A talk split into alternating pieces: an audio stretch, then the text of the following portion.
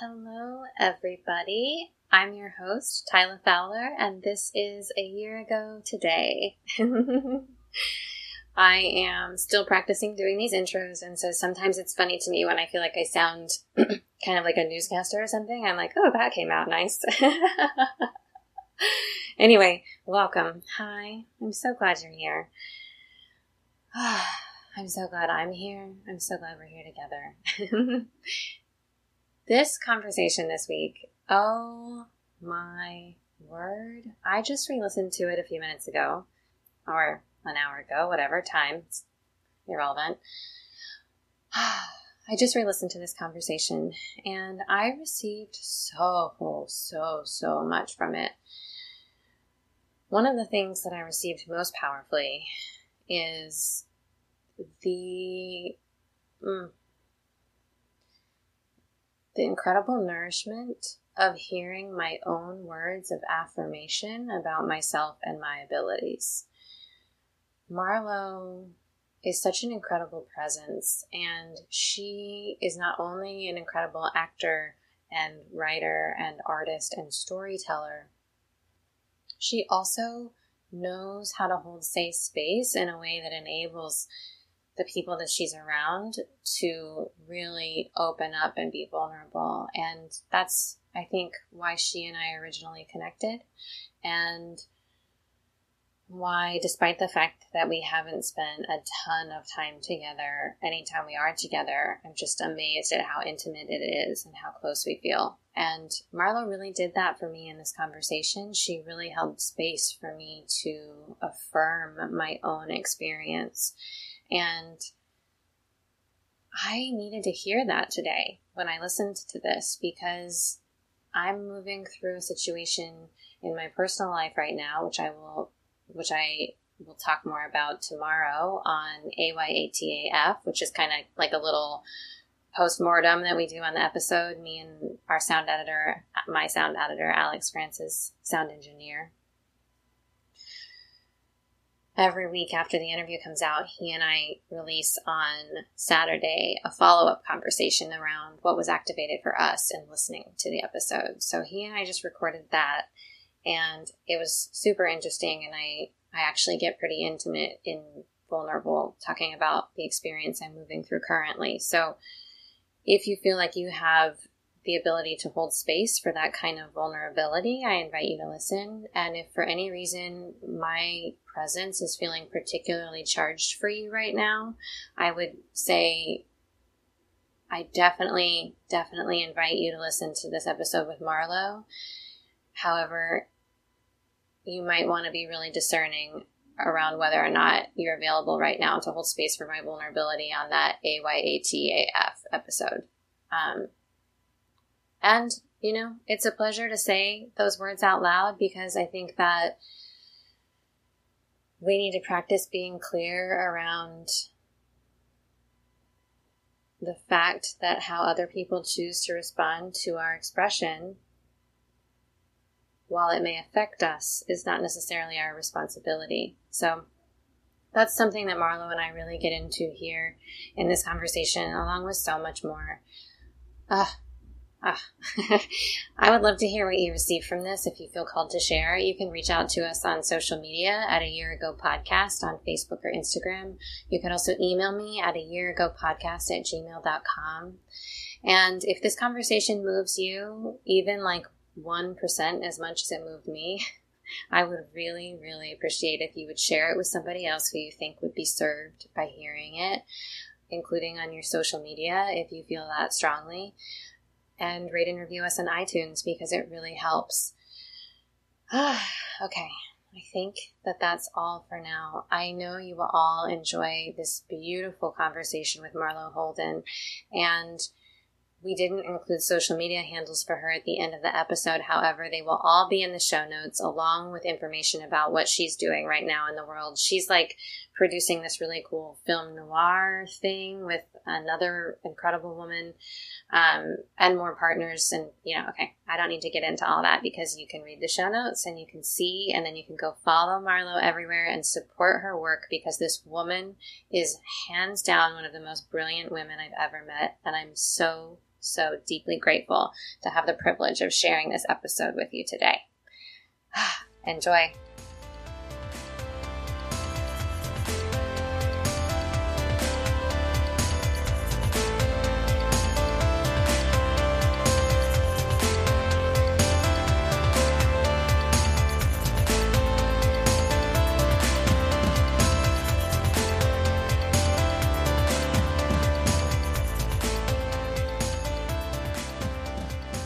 Welcome, everybody. Welcome, Marlowe.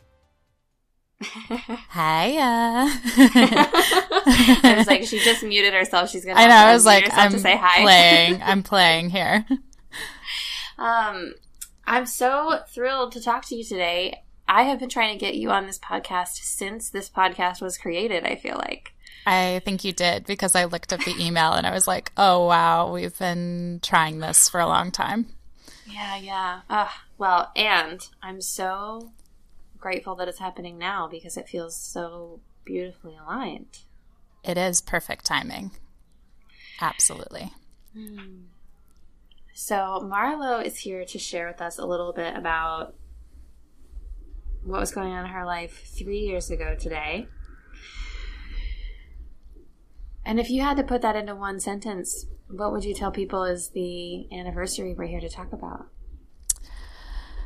We are here to talk about the anniversary of my meeting my person. Mm, I love that. Yeah. All right, so I want to invite you to, before we really dig into the conversation, put your hands on your heart, or maybe one hand on your heart and one on your sacral chakra, womb space, if that feels good, and just take a couple of deep breaths.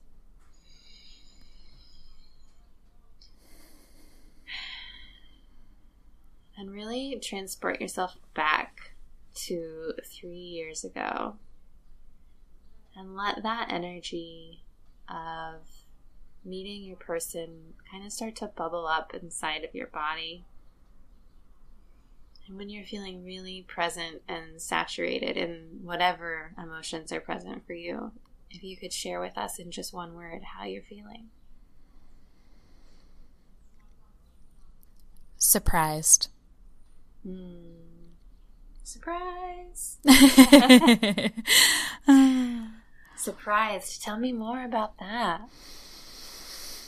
Hmm. So it's funny that you bring up uh, three years ago uh, because I was fully prepared today uh, to talk about a year ago and Mm, we or not fully too. prepared not fully prepared because i was looking back and i was like what happened What did, how did we even celebrate last year? yeah yeah i i actually texted uh, karsten is my partner. And um, i texted him and i said uh, what did we do last year? Um, i've blanked. I'm, I'm like looking at my old planner. Um, three years ago. So today the actual day is our third anniversary. Happy anniversary. And thank you I love that we're recording this on the real day because I usually get as close as I can with these things, but Mhm. it doesn't always work out. And that's what you and I were talking about was so serendipitous because you were like, Are you available on Monday? And I went, No. And then all of a sudden, It day clears right up. Yes. Yep, I here we are. but um, I remember uh, being um, at the theater I was performing at at the time. I was in a show, and that night uh, was the late night show, and I was reveling in uh, being single because it is not something that I ever sat in for very long um, or allowed myself to do that. And um, I had two girlfriends with me, and we went to this late night show, and I was really excited. And uh, my seat was falling off the back row. and I had to go, I had to get up and go ask a friend, a director who was the house manager that night, to ask everyone on the back row to move their folding chairs down because I couldn't sit down Oh or make gosh. it work. That's yeah. really funny. Yeah, so I'm standing up there and and he said, "Are you really going to make me ask all of these people to move for you?" You know, just being sassy. And I said, "Yep, I think so." And he's like, "Oh, stand up here next to me while I while I uh, tell them they have to move." And I went, "No, that's okay." And I went out into the hallway and there is this um, this beautiful tall man in eyeliner and like goth looking moto gear waiting to go on stage and it was karsten and um, i had met him before at an audition uh, very briefly. Um, but this was the first time i think we had actually had an exchange in person. He immediately started teasing me. He was like, "Oh, is this all your fault?" You know, because they're waiting to start the show, and there's like you know twenty people getting up with their folding chairs, like awkwardly scooting down. And I was like, "Yeah," and he's like, "Well, let me walk you out there. Let me show you off." And I went, "No, no, no, no, no. That's okay. That's okay." It's funny how these Um, men yeah. want to really put you on the spot like that. I know. I know. It's like, get up here on stage with me. You're like, I know. I really, I, I think that's also an example of like you get back the energy you put out there because I like love razzing people. it's just like, oh, okay, great. yes, Great. you're very sassy Yeah. in a good But, um, way. yeah. So I guess in that moment, getting sassed back um, was a great intro. So, um, and I think he had connected with me on Facebook uh, a month or two before, and I was like, "Who is this?" And I was like, "Oh, we're in the same theater company. It's you know." But I had teased him about that, and um, and it was interesting because going into it, my intention was not was not to find someone not to pursue a relationship. I was very much over that, very much feeling like that had not worked out for me and was not something I should do. And it was maybe the first time that I had really stopped looking. Um, and I ended up meeting him at the bar after the show, and we had this wonderful conversation where I thought, oh, wow, this is a fascinating person. But I was still in the mindset of like, you know, this will be a this will be a great um, you know, like one time situation. I am not going to have a relationship with this person, and then um, the more I talked to him, that became impossible. So, yeah. That's Yeah. so incredible. That like that huge shift from I'm not going to have a relationship with this person even though I find them interesting and I like them to oh wait a minute. I'm going to have a relationship with this person whether Oh, I yeah. want to or or not, you know. And it's funny because he called it first. I think I was very dedicated to nope, nope. Like maybe we'll like have um, a couple of casual dates or you know this will be fun. Um, I'm staying single, and he was the first person to say, "No, uh, I want to get to know you. I want to be around you. Uh, that's not what this is going to be." And I remember feeling genuinely disappointed by that. That he wanted more than something casual. Yes, yes. Uh, I felt disappointed. I felt like I had failed. Uh, like, um, like we were getting into something completely ill-advised, and uh, it was sort of just like, why'd you have to bring depth and feelings into it? you know, this is this is obnoxious.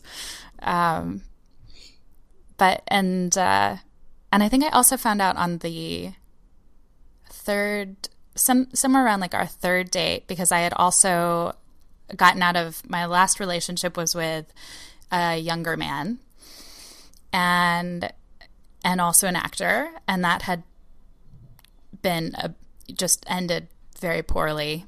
And I had sworn to myself not only what I just talked about, which was like, I'm not going to get into a relationship, but I was also saying, I will not be dating someone younger than me. That's mm. never happening again. That's a bad idea. I'm not going to date another performer. This is also a bad idea. so sometimes uh, we don't get to choose what mm. comes our way, and that was big for me because I he looks um, he looked older to me than he was, and I remember on the third date it just sort of like came up, and I went, "Oh no." Oh, oh no. no. yeah, exactly. But it's it's that thing where you're in too deep. You're it's already mm. too um I was too hooked to to say to just walk away from it. So By that was also three, serendipitous. totally hooked. Yeah. Yeah. Wow. Yeah. What was it do you think that hooked you if you had to name it?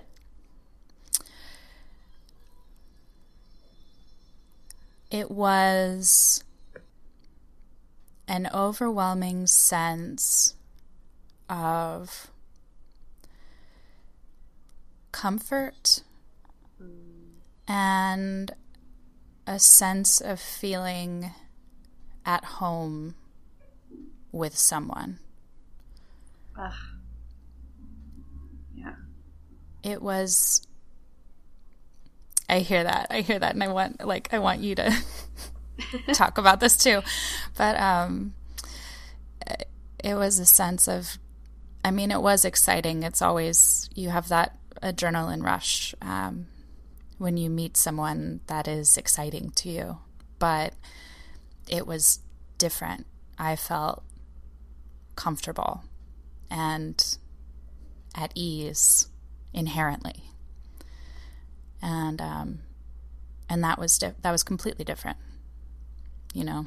I wasn't trying to make myself into something else that he would find interesting.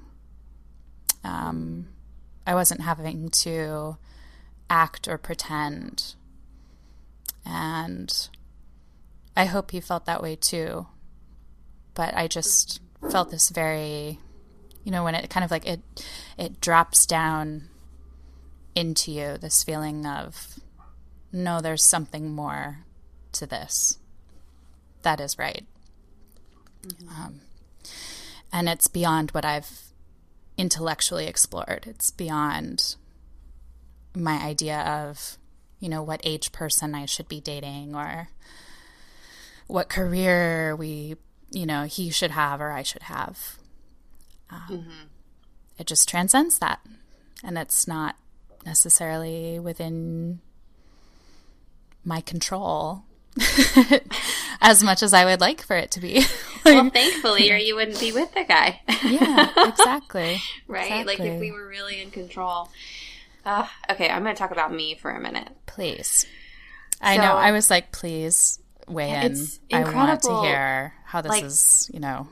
The, the, um, what's the word? I guess the synchronicity between between your experience and my own. So Marlowe and Karsten they just celebrated their, or today are celebrating their three year anniversary, and Matt and I just celebrated our five year anniversary. Congratulations! Thank you. Feels like a huge accomplishment. it is. It is. It's five uh, years. Yeah, relationships take a lot. Yeah. And they give a lot too listening to you talk though the the thing that's so interesting to me is like having decided before you've even gotten into the thing that the thing is not going to be a thing. You know it's like i'm like do people on the podcast know this already? Matt was my roommate for a year before we started dating. And when he moved in i really i had interviewed a lot of people and i, I felt very comfortable with him. And i also felt very clear like there is no thing between us you know yeah that's and, funny isn't it yeah it's uh-huh. really incredible and it took you know i was dating someone else at the time and i think also really had my guard up in a lot of ways and it took probably about nine months. There's so much noise outside my apartment right now. you hear it? It's like yeah, yeah. ah. It's okay. New York City. It's a New York part day. of this podcast. yes, it is. Um, but that same feeling of like there being this deep resonance that's undeniable. And there's this real sense of safety to it. Mm. You know, and it's interesting because I feel like on date three, and you're talking about finding out his age and being like, oh, and Matt's younger than me too, but more than that, more than his age, it was the fact that he was my roommate when I started to like realize that there was really something between us. Absolutely. You know, like, the exact word that you used, ill this is ill advised. yes. uh, and how did that uh, when you were navigating that uh, because I love this story. was there was there a tipping point for you where you went, you know what? That is I'll be able to work around that or that's just mm. something we're going to get past. I really resisted this relationship, to be honest. It's like, like, how real am I going to get? This is a whole new chapter of the podcast, hosting it um, by myself, and I've committed to being really real and really authentic. And sometimes I start to talk about things, and I'm like, am I really going to say that? But I am. I am going to say it. Mm-hmm. So we like I said, we lived together, and around nine months into living together, the person that I was dating at the time and I started, you know, almost breaking up every five minutes. Yeah. I don't know if you've ever had one of those. Uh, yeah. Yeah, yeah, yeah. Rite of passage. Yeah. and through that process, you know, it was like that relationship was not healthy by any measure. And Matt really witnessed me in that and took care of me a lot through that. And this was like towards the end of the calendar year. And I remember it came time to like go home for Christmas. And I was running late to the airport and I thought I might miss my flight and I had to come home after work to get my suitcase. So I came home I got my suitcase and Matt was there and we had this hug and I just remember getting in a cab after this hug, and I think I pulled my phone out to text Sally, and I was like, mm-hmm. I am in so much trouble. because I didn't want to leave. I didn't want to go home for Christmas. And then he texted me saying, if you miss your flight, that's okay. You can just spend Christmas here with me and my family. Oh. And I was like, oh no, oh no, this is bad. He's my roommate, you know. So I went home for Christmas, and then I came back, uh, and I started sleeping with my ex again. Mm-hmm. And what really happened is I came to this point where I I had to really make a choice around what I wanted.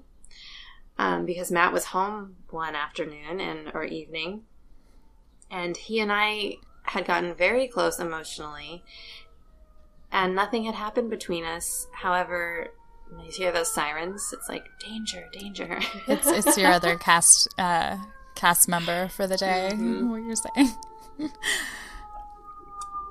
I'll just let that pass.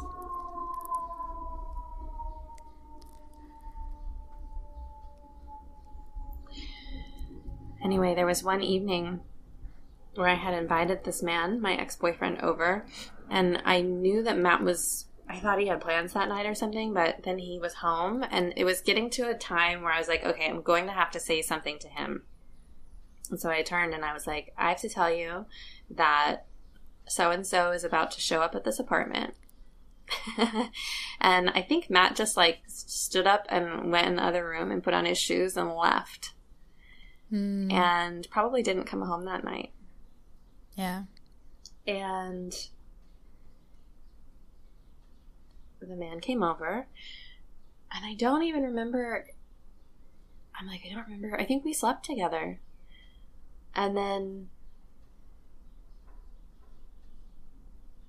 then it was only like three or four days after that that Matt and I were watching a movie on the couch, The Mighty Ducks, and we had been, you know, drinking because there was a lot of drinking in my life at that point. And not that that is why I did it, but I reached out and held Matt's hand, I think, or like touched his leg or something underneath the pillow. And mm-hmm. I think it was just to be like, is there even the possibility of this different thing in my life? You know? And Matt and I, you know, I'm like, I almost wanted to use the word accidentally, but that is not true. We slept together that night and we've been together ever since. Yeah. And it was it was this really interesting I feel like the word is almost like a homecoming feeling. Like, am I going to come home to this relationship that feels really good and really safe with this person that I know cares about me? Or am I going to continue to really engage in these like self destructive behaviors with this other man or other men who really can barely take care of themselves and definitely are not suited to be in a relationship at this particular moment. Yeah. And that probably could have said it like been said about me at that time too, emotionally. You know, I feel like I've invested a lot since then in learning how to take care of myself emotionally. And Matt and I have done a lot of that work together, learning how to care for ourselves and care for one another emotionally. But that's not something that a lot of people are taught growing up, I feel like. No, if anything, the opposite. I think. Mm-hmm. You know, we we learn to um, to kind of shove it down, mm-hmm. and it's not something. I feel like, particularly in American culture, it's not something that I think we really pursue. And I think it's really glorious when you find someone who is learning how to do that for themselves because there is that balance of, a friend of mine said this the other day, and I thought it was so beautiful. Um, they said, I'm learning how to be, I'm learning how to parent myself. I'm learning how to be my mother and my father. Mm-hmm. And I feel like when I do that, I am able to be more present for the other people in my life. And I can be there for them in that way too. But I really can't do it until I've done it for myself. And that rings so true to me and the experiences that I've had. Um, yeah. I really agree. And it's almost like I would add, I've thought a lot about this idea of reparenting, and I would add like spiritual reparenting mm-hmm. too, because some of it goes to like the deepest roots of what we believe to be true about ourselves. Right. And about the universe and the way the world works. You know, what's interesting about listening to your story with Matt, particularly that part about coming back after the holiday and falling back into that relationship with your ex, that connects in my mind with what you're saying about, you know, we it's it's about this narrative that we're feeding ourselves. And so much of my narrative when I met Karsten, um, I was also deeply resisting that. It's like this person was holding me and felt like home to me, but my instinct was to run from that, mm-hmm. you know, or reframe it as this is, you know, this is just, um, this is just a, a casual fling. This is not a real relationship, and it shouldn't be. And creating that narrative in my head was easier for me than confronting, oh no, I I should be in this, um, in this place that is healthy for me. And I think that's fascinating. That instead of when you have something that is so lovely like that, instead of going, oh yeah, I, you know, let me be present in this. Here we go. let me, you know. Let me try to sabotage it by yeah, sleeping with my ex in exactly. the same apartment that this man lives in. right. Let me let me go let me go hurt myself a little bit more. Yeah, and I think sure. that speaks so loudly. Yeah, about what we feel we deserve, um, and how sometimes that's what I was thinking about today in preparation for this conversation was I was like, what you know, what was last year? What was that like? And it's been very difficult. Um, very difficult. And in some ways, I wonder if at the start of it, like some deep inner part of me knew mm. that it was not going to be easy and it was going to require growth that would be completely uncomfortable. And it still does.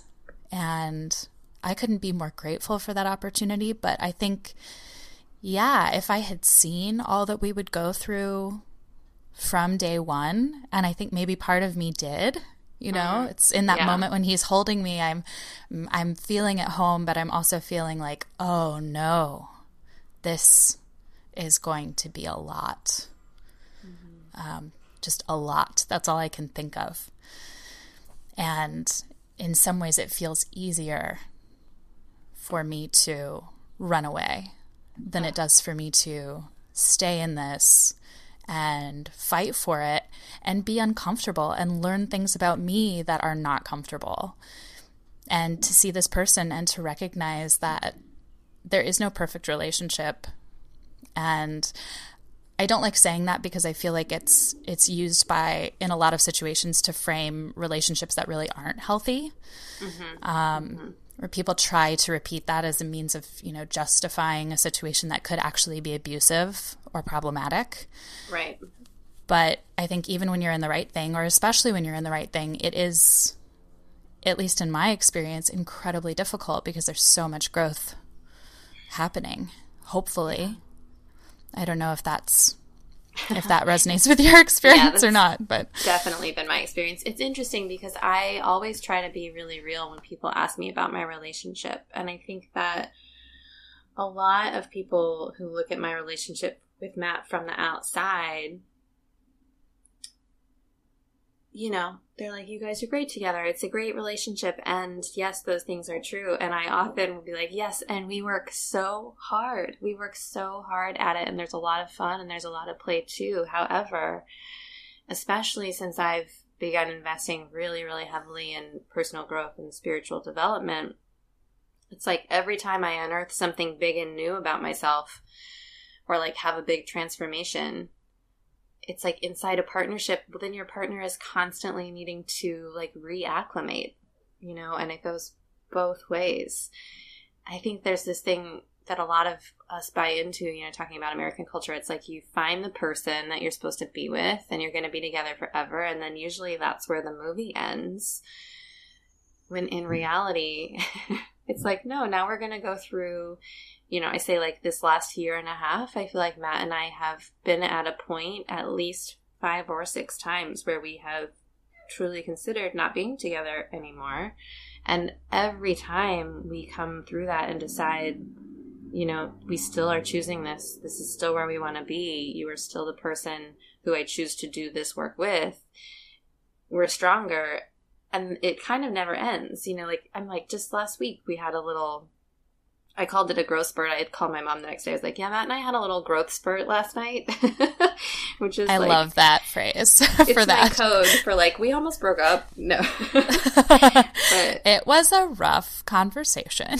yeah, and I think it's yeah. just like learning how to meet each other in those spaces where it's like, okay, I'm trying to deal with my shit, and you're trying to deal with your shit, and we also have to deal with like the places where our shit overlaps, and creates some tension between us. And if anything, that tension between us is a gift. That's the whole reason we're together, so that we can do our individual work and be triggered by one another into that individual growth process and then support each other through it.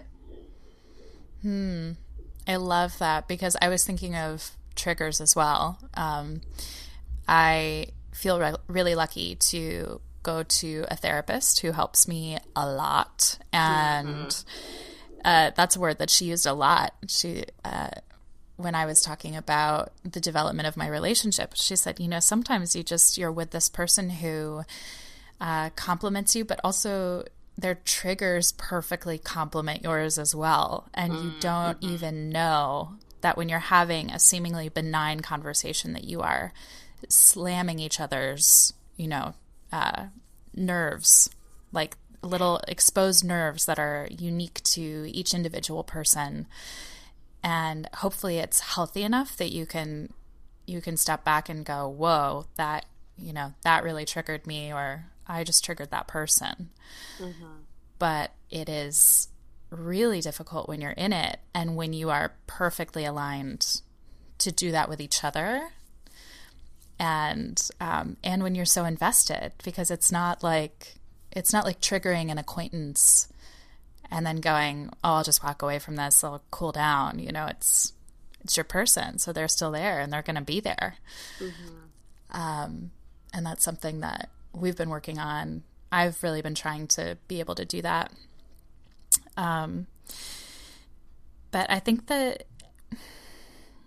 it's funny when you approached me about having this conversation, I also had a lot of resistance to having this conversation mm.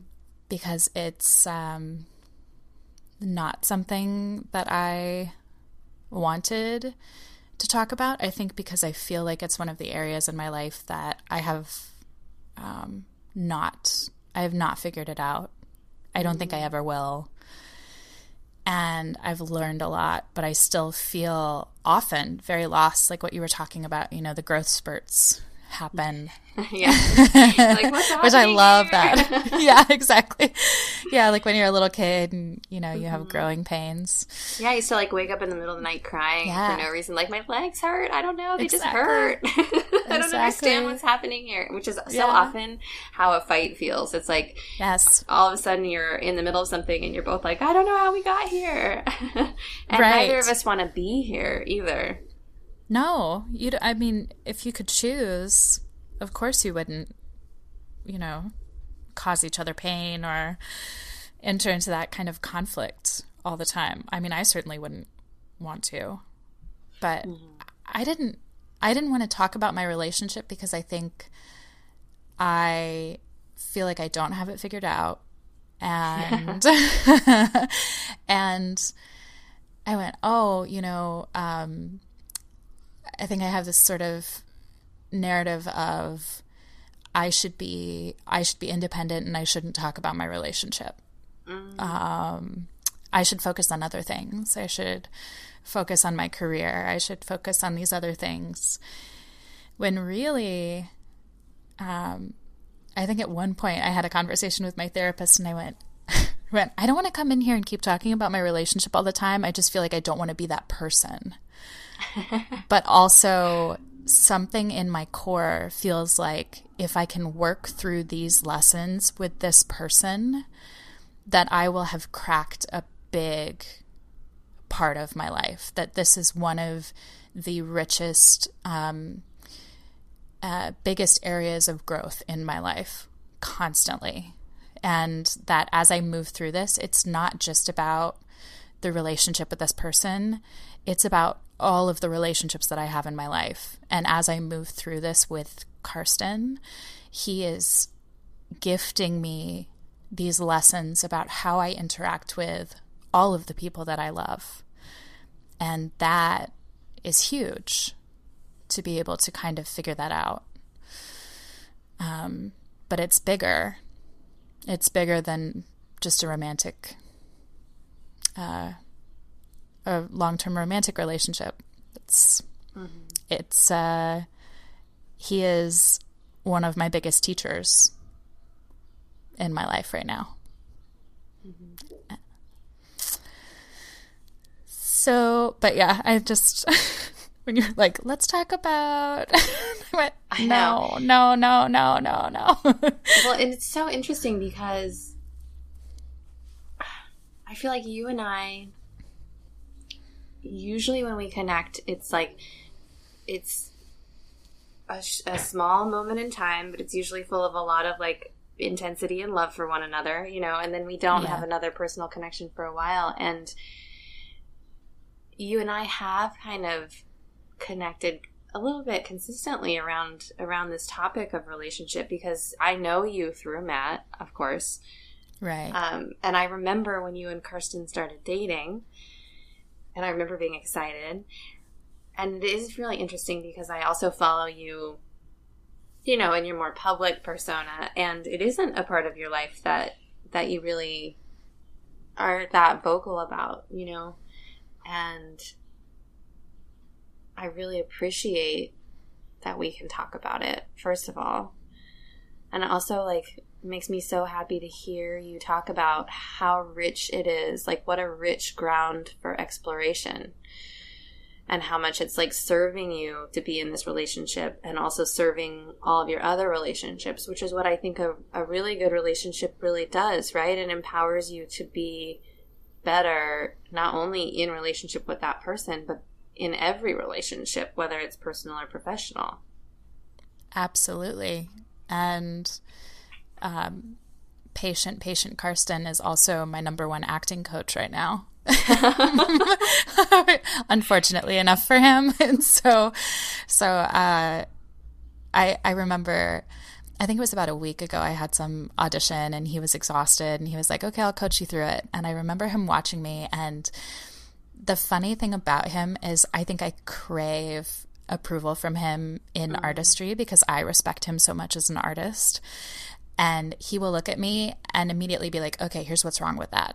And Oof. start not not in a mean way at all, but actually in a very like very brilliant way because he's very good at coaching people. Highly recommend if anyone's looking for an acting coach. He is fantastic. Um, put all his info in the show notes yeah, please. um, but it's really hard for me because that's also another area that it applies to. It's not just my friendships, it's not just my mm. family, it's also my career and my artistry where I feel like he is also contributing. And the other thing that came to mind when you were saying that is you're right. You and I have had this history of these beautifully short, intense moments of honesty and vulnerability.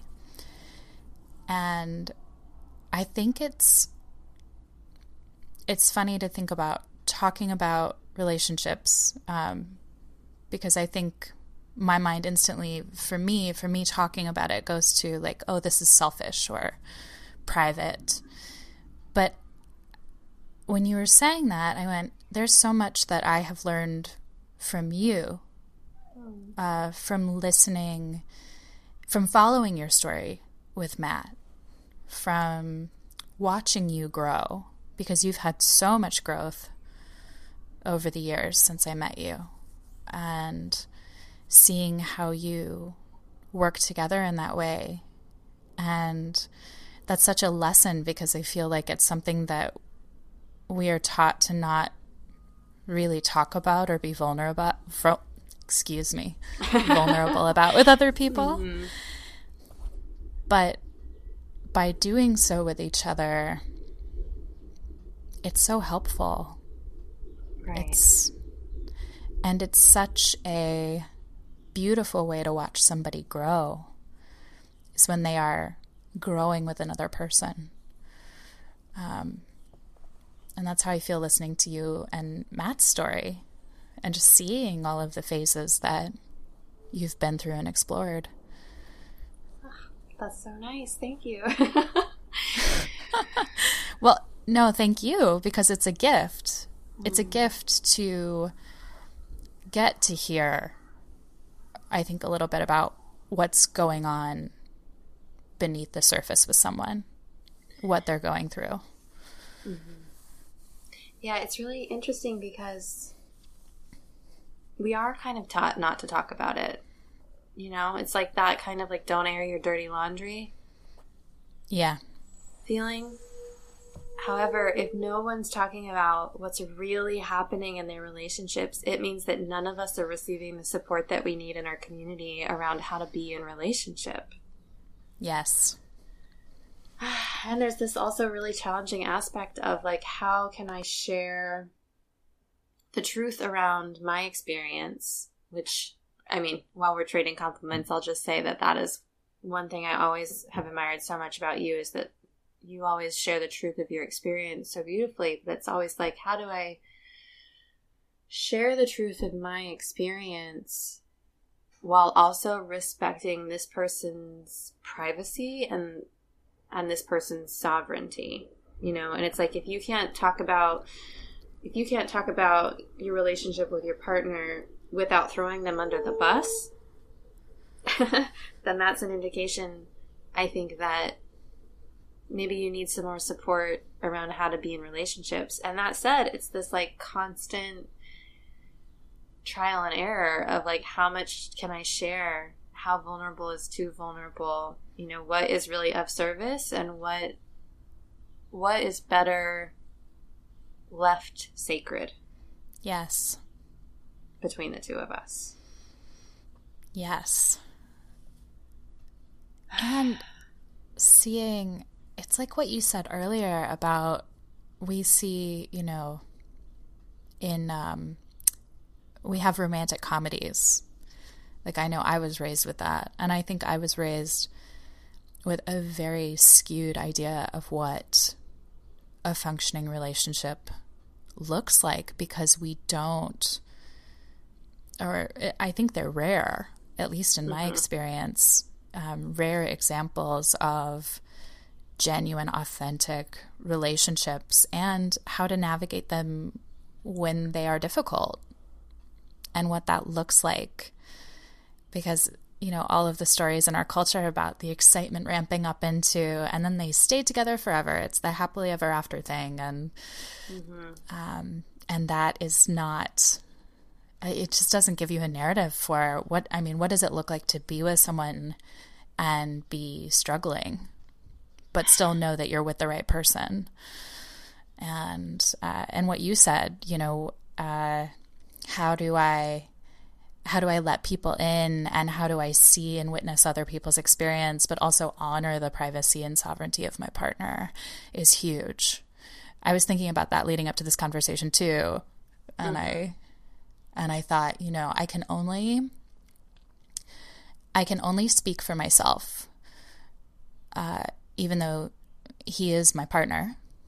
Uh, and honor the fact that sometimes even though we are a partnership, his experience is completely different than mine.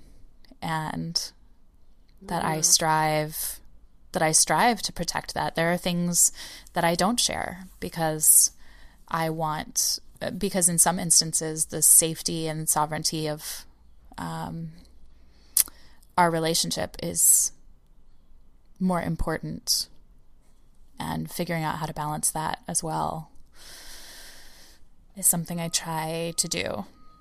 Mm-hmm. I guess that line between what you were talking about of like being vulnerable in the world, and I really think it's a better way to be, mm-hmm. but also. I think that's protecting why like the people you so love. Much. Yes. yes, I think so. From the moment I met you, it was like, yes, here is someone that we can have real conversations. You don't meet those people every day. Mm-hmm. All this around, you know, how to be a vulnerable person in the world while also respecting the privacy of the people with whom you're in relationship. I also think is so closely tied to the conversation about what it means to be an artist, you know, because I mean, obviously you are an artist. And I am stepping more and more into owning that this podcast is my creative expression in the world. Yes. yeah. yes. And I also want to write. And I think one of the, to be honest, one of the biggest fears that has, that I have been allowing to hold me back is about how do I walk that line? You know, how do we walk that line between being authentic and real and vulnerable and also respecting the people around us. So I'm wondering if that comes up for you in your artistic endeavors in any way. All the time. I I think particularly in the world of writing, which I was waiting for you to say that um, you're writing. yes, Tyla. Oh, like slowly also but surely. the writing. I'll write something and then I'll be like, oh, I could never share this. right. Uh, that's how I feel all the time with my writing because I feel writing is one of the easiest ways for me to express myself. Uh, speaking like this is more challenging for me. It would be much easier for me to type my responses to questions. Mm-hmm. Um, because I love to let thoughts percolate and then go back and go, did I really mean that? No, I meant something more like this. That being said, I I love writing about the people I meet in my life, acquaintances and also friends and family members. I love exploring the stories that people stir up or the stories that I witness. And all the time, this even came up recently. I've been working on a series of essays around uh, people that I've met. And I wrote one from about a friend from years and years ago that I haven't spoken to in years. And I had a mutual friend of ours read it. I said, you know, just let me know how this resonates, if anything strikes you as odd, or if you like it, if you think it's worth pursuing. And she wrote back to me and she said, never publish this. wow, yeah. that's a really strong response. It's a very strong response. And her reason in that moment was that the work, um, this sort of affectionate exploration of my relationship with this person, would hurt other men that I was friends with if they ever read it. And I thought that was so fascinating and also hit squarely on something that I feel very aware of and self conscious about, which is, you know, where, like, where do you hold the line? Mm-hmm. Um, where do you, where do you have to abandon your honesty or try to at least slightly disguise it to protect someone else? What does that look like? And where does that line, like, what, what is the morality around that, I guess? Yeah, it's like where where is the responsibility or like how far out does that responsibility go? Because I also really believe that like we're not at all responsible for how other people choose to receive our expression. So if our expression is in integrity, oof, yes, it's like I can't even finish the sentence. It's like if our expression mm-hmm. is in integrity, dot dot dot, you know, then it's it's well, and that's why I'm not writing more. it's difficult. I think it's really difficult to because I agree with you.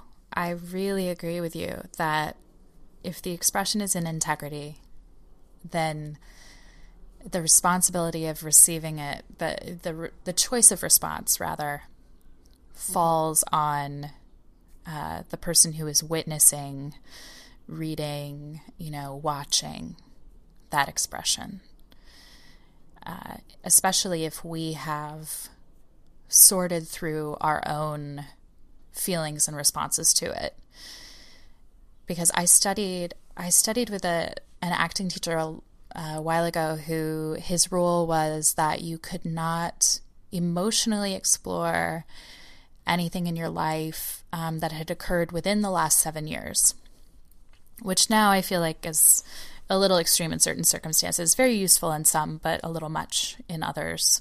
So, but they, that yeah. coach wanted you to go farther back than that. Yes, uh-huh. yes. And at the time, you know, I was like in my early twenties, so I was like, oh, okay. Um, I'll I'll think about when I was in the fourth grade and um, fell on the playground or something. But yeah, like I'm not sure I have a yeah. ton of really rich material to mine. Right, right. I'm sure that we all um, do, but yes, absolutely. A matter of tapping into it and giving voice mm-hmm. to it. But uh, I remember feeling limited by that. But also as I get older, really honoring that and not really like the seven year thing. I think that's a technicality, but this idea of it's important to have resolved your own feelings in response to something, like to mm. have clarity around how you feel about it. And then if you're expressing it from that place of resolution, then especially when it involves another person, it is much more about I'm not saying, you know, shame someone, but it's it's much more about them choosing to acknowledge it how they how they will. Mm-hmm. Um, I don't know. Have you found any other ways to think about that that have made you look at it differently or pursue it in a different direction or is it just something that you're you're kind of keeping at arm's length you know i feel increasingly confident in speaking about who i am now and what i understand to be true in this moment if i can I mean, I kind of guess I already said it. If I can do it without throwing somebody else under the bus, you know, I'm very right. conscious of the way in which I choose to tell my story. And I feel really in integrity in that regard.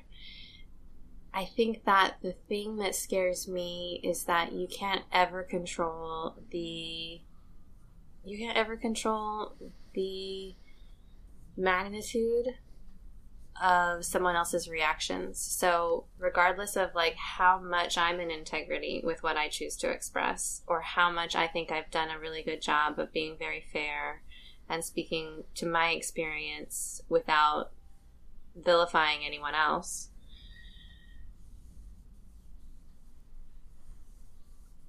I'm just I'm working up to getting over the fear of pissing people off who don't want their dirty laundry aired, you know, because that may be the way they choose to hold what I'm doing. Whereas for me, I'm like, oh, that's not how I feel about what I'm doing at all. Right. It's like I'm truth telling for myself. Hmm. And because when you speak from that place, and people resonate, you know, it facilitates it facilitates healing. I recently had an astrologer to tell me that um, part of my mission here on Earth is to activate stuck energy. Ooh, yeah. I like that. I love that. Uh, in theory, yes, it's you always know, in theory. sometimes it doesn't feel so great when it's um, when it's playing out. So, to really answer your question, is the way I am flirting with truth telling in my life is really through this podcast right now and allowing myself to kind of get more and more comfortable with these in the moment expressions. Because then I feel like almost the writing part, going back and writing about some of the things that have happened in my past that I'm eager to to explore and to share will somehow be easier. I don't know if that's true. That makes a lot of sense to me. It's almost like I'm, I'm learning how to handle triggering the shit out of other people. yeah. And this podcast can be part of that. And it's so much it's so much more vulnerable. I think you said this not in quite these words, but it's so much more vulnerable to just have an open, honest, real time dialogue with somebody than it is to have the ability to edit your words and think really carefully. And so I'm coming at it from a place of really learning to trust myself and trust my in the moment expression. and it's so funny because as we record this, none of these new season two episodes have aired yet. They're going to wow. start coming out in late March. So, I mean, thank you for being here. yes. that is that is beautiful and that's very inspiring to me and something that I hope that I can work on too is it is very different. It is very different to tap into your place of resonance and intuition and speak from a place of integrity in the moment. And that does feel like a practice. That being able to say what is true for you in the moment is something that has to be crafted and developed and accessed. Uh, probably, probably not for some people. I think there are some, you know, I've certainly met them. I feel like there are people who that is very, very accessible to them. Very, it's just right there. Sort of like how some people instinctively know exactly how to manipulate their voices to sing. Mm. Um, but for me, that has never been the case. But I think what you're saying makes a lot of sense because it's almost like if you feel like you have that ability to do that in the moment and be comfortable and own it, then whatever you write, there's there's no fear. There's just it allows it to flow. And uh, you just made me want to work on that. That's that's fantastic. good. It's interesting because as we're talking, the other thing I'm I'm present to is like, oh, and you know what's really part of the thing that supported me in being ready to step back into this um, podcasting platform is taking improv classes. Improv. Mm-hmm. Where are you taking improv class? At the Magnet. Love it. Yeah, I've taken level one and two, and I'm going to improv summer camp at the end of May for four days. Good for you. but you know, it's that same thing of like trusting yourself to step forward and open your mouth before you know what's going to come out of it. Yes, because it's so revealing. Mm-hmm. Well, and, and you know what? Yeah. Go ahead. No, please. I was gonna say I I like want to bring this kind of back around to the topic of relationships too because it's like this that's really where where this practice becomes so important. Like a podcast you know it's it's a podcast whatever.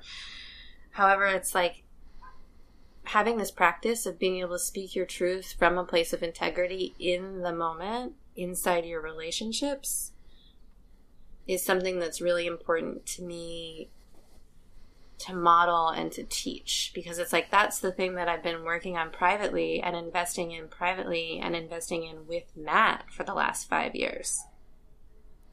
Right. Yeah. I wonder if yeah. that resonates for you.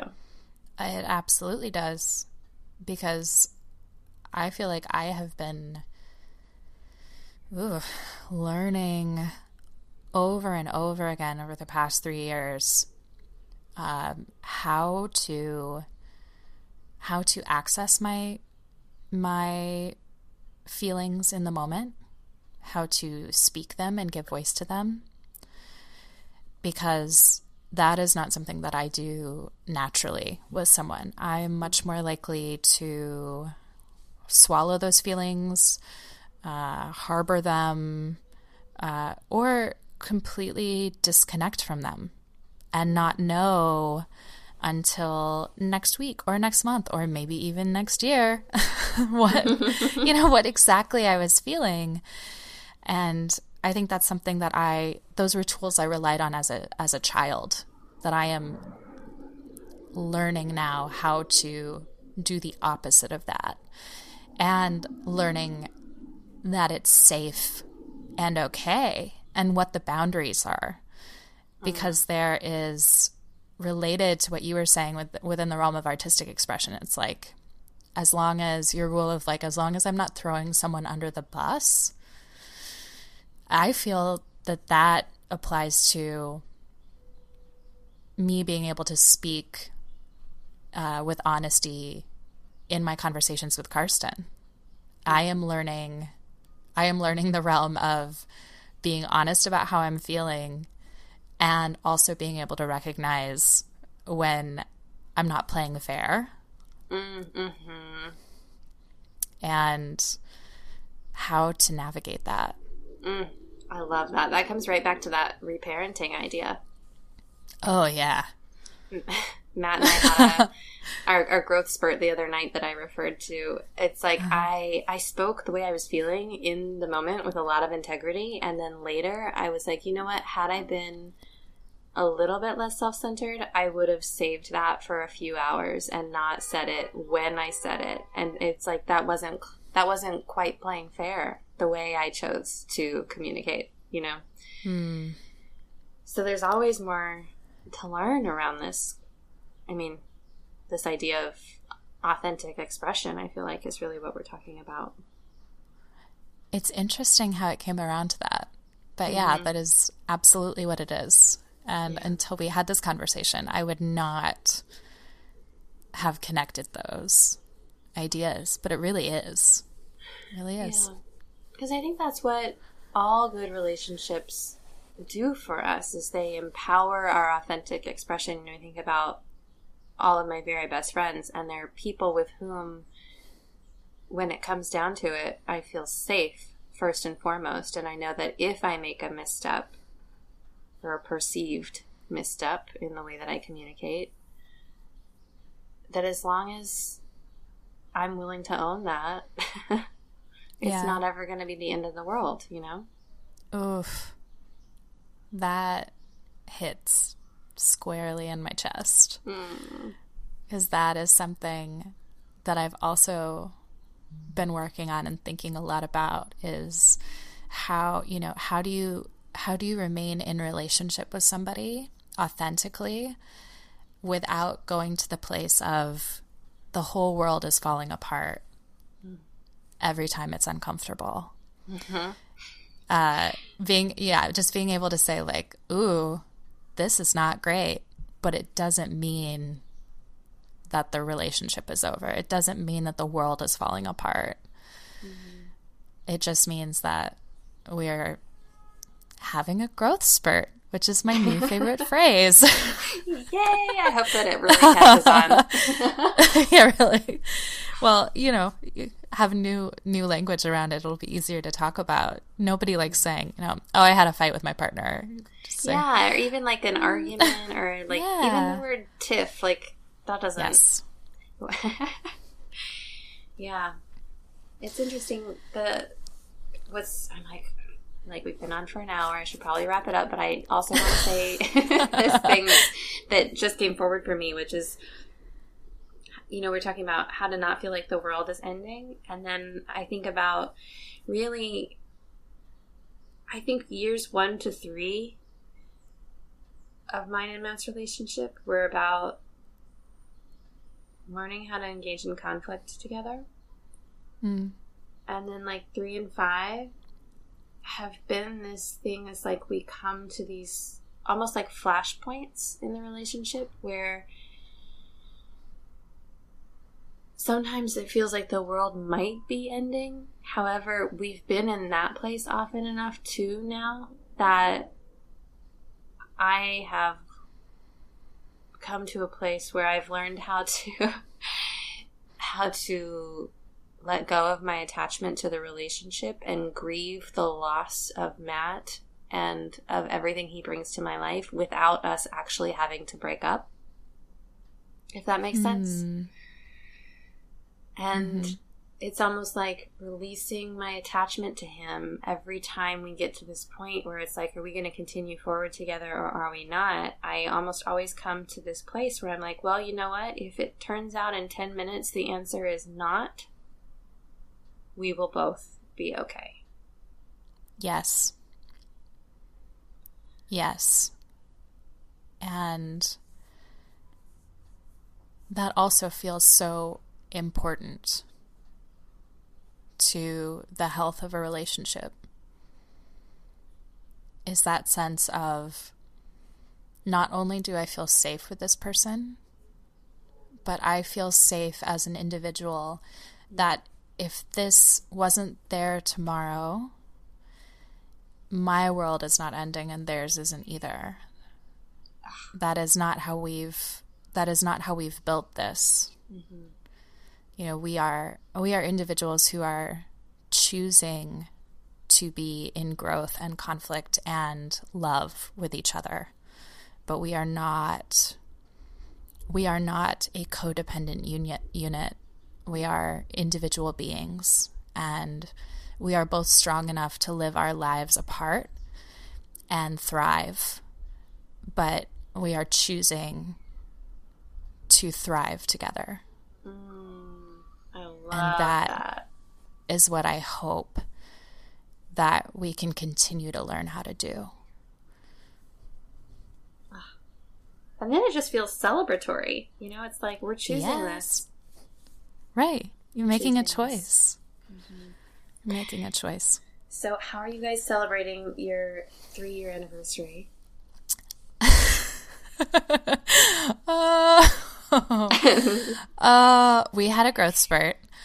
Um, oh gosh. Last night we had uh, what ended up being a very rich and helpful conversation. Started as a growth spurt. He's very tired. He's had a huge week, so have I.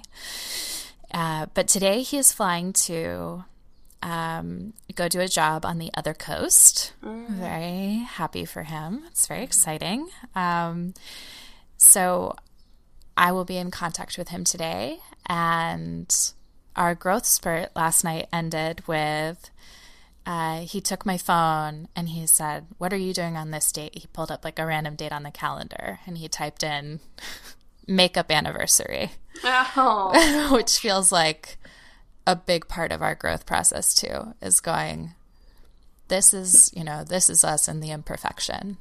I have to tell you. Did I tell yeah. you already what happened on our anniversary? I think I did. No, what? No, did you? What On happened? our on our five year anniversary, we had plans to go to dinner at Prune, which is where I used to work. yes. And I ended up having this terrible migraine, and I spent the night. You spent the night at home, and I laid on the couch with a blanket over my head all night. And Matt cooked and ate a beautiful dinner by himself while watching like hockey on the TV. So we did the same thing. We had a makeup anniversary. oh, really? yeah, we did. How was the makeup anniversary? Uh, it was so fabulous. It was so fabulous. And I had gone, I went home to New Mexico for three weeks and came back, and we did it the night I got back. So it was also like, you know, sometimes a little time apart is really, really great because then you have so much more to talk about when you get back together. You go have your adventures and you come back and you compare notes. I'm excited about that. Yeah. So, we've got Well, plans. Happy anniversary. I hope Thank that when you. you have your makeup anniversary, it'll be fabulous. Thank you. Um, before we get off the line, I'm going to invite you to close your eyes one more time and put your hands on your heart and take a couple more deep breaths. And really feel into all of the growth, the growth that has felt pleasurable and the growth that has felt challenging, and also all of the play and all of the laughter and all of the joy that I know you guys have had over the last three years. There's been a lot of that. Yeah, so much. I mean, well, with the two of you both being so who you are, I mean, it's just anyway. Whenever you've really landed in presence, I'd love to hear in one word how you're feeling today.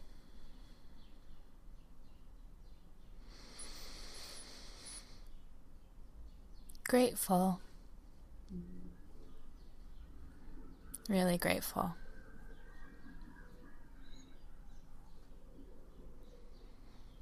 And if you could go back to three years ago and speak directly to yourself, probably standing in that hallway, what would you say to yourself?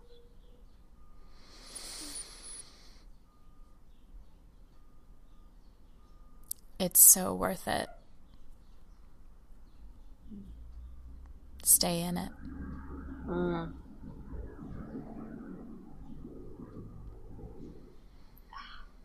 Stay in it. I love that.